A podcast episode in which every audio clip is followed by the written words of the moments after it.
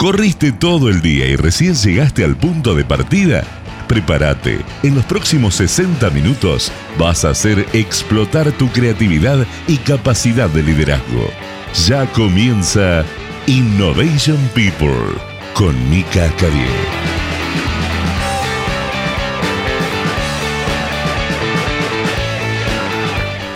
Hola a todos, bienvenidos a un nuevo programa Innovation People.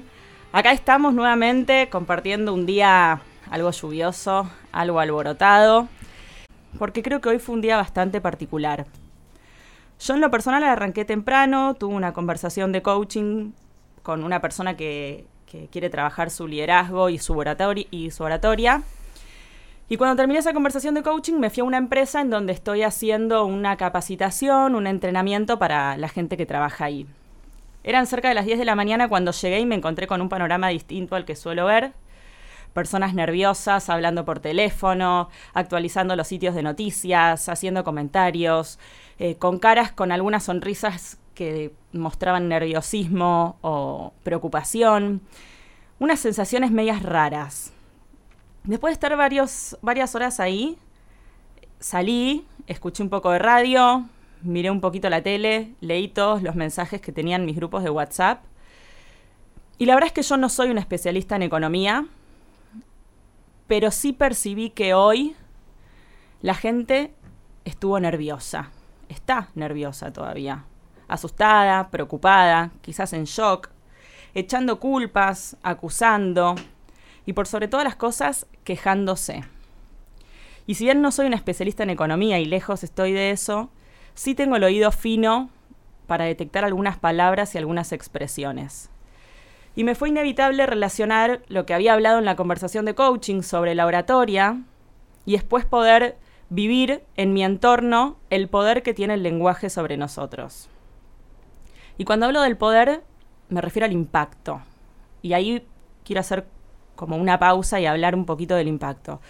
Nosotros solemos hablar y a veces lanzar comentarios a nuestros amigos, nuestros compañeros de trabajo, nuestros familiares, parejas, hermanos, padres, lo hacemos personalmente, lo hacemos por WhatsApp, lo hacemos a través de las redes sociales y somos responsables de lo que decimos, pero quien está del otro lado lo va a interpretar según sus propias experiencias.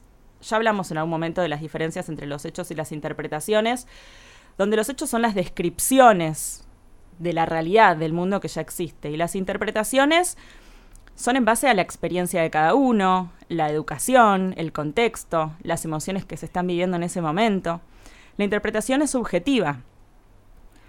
Entonces, teniendo en cuenta todo esto, quien recibe el mensaje que yo voy a emitir va a entender y va a comprender mi mensaje en base a todos los filtros que esa persona tiene. Y con eso que escucha, con eso que entiende, va a tomar decisiones. Esas decisiones van a ser qué responde, qué hace, cómo reacciona, qué conducta lleva adelante en base a lo que entendió, lo que escuchó. Entonces nuestras palabras tienen un impacto muy grande en nuestro entorno, en los pensamientos de los otros, en las emociones de los otros, en las conductas, sea por el medio que sea que nos estemos expresando. Y el lenguaje no solamente tiene impacto en los demás, el lenguaje tiene mucho impacto también en nosotros mismos. Y cuando hablo del lenguaje no es solamente lo que decimos en voz alta, lo que nosotros pensamos y nos decimos para adentro, que, en coaching llamamos conversaciones privadas, nuestras conversaciones privadas nos afectan muchísimo. Por ejemplo, yo salgo de mi casa, me subo al auto, hago 10 cuadras y pincho una goma. Seguramente mi día ya va a cambiar.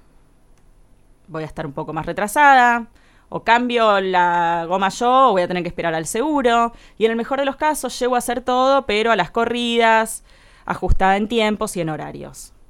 El tema es que ahí yo tengo una posibilidad enorme, que es decidir.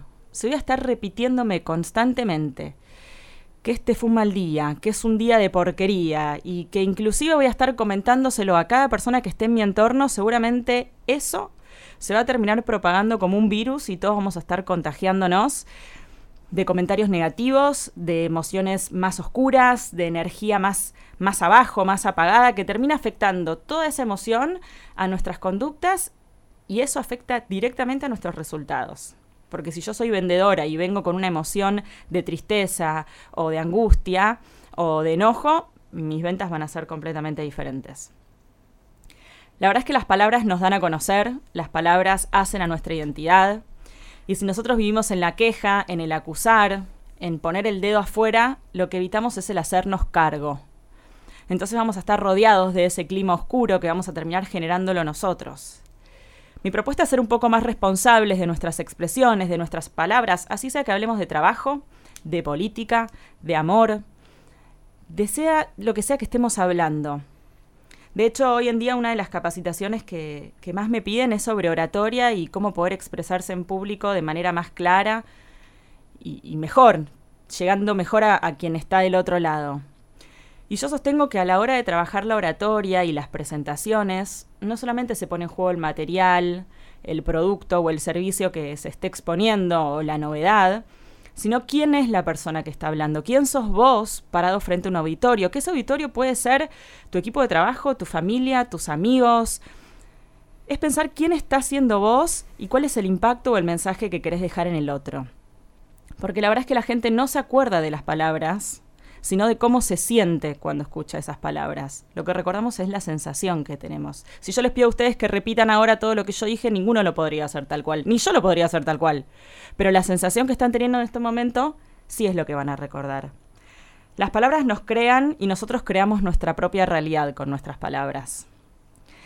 Y con esta creación de realidad, yo elegí hoy traer a un invitado que aprovechó mucho sus palabras, que Sé que se paró frente a auditorios grandes para contar su experiencia y que también con sus palabras no solo creó su realidad, sino que ayudó a crear la realidad de muchísimas personas más.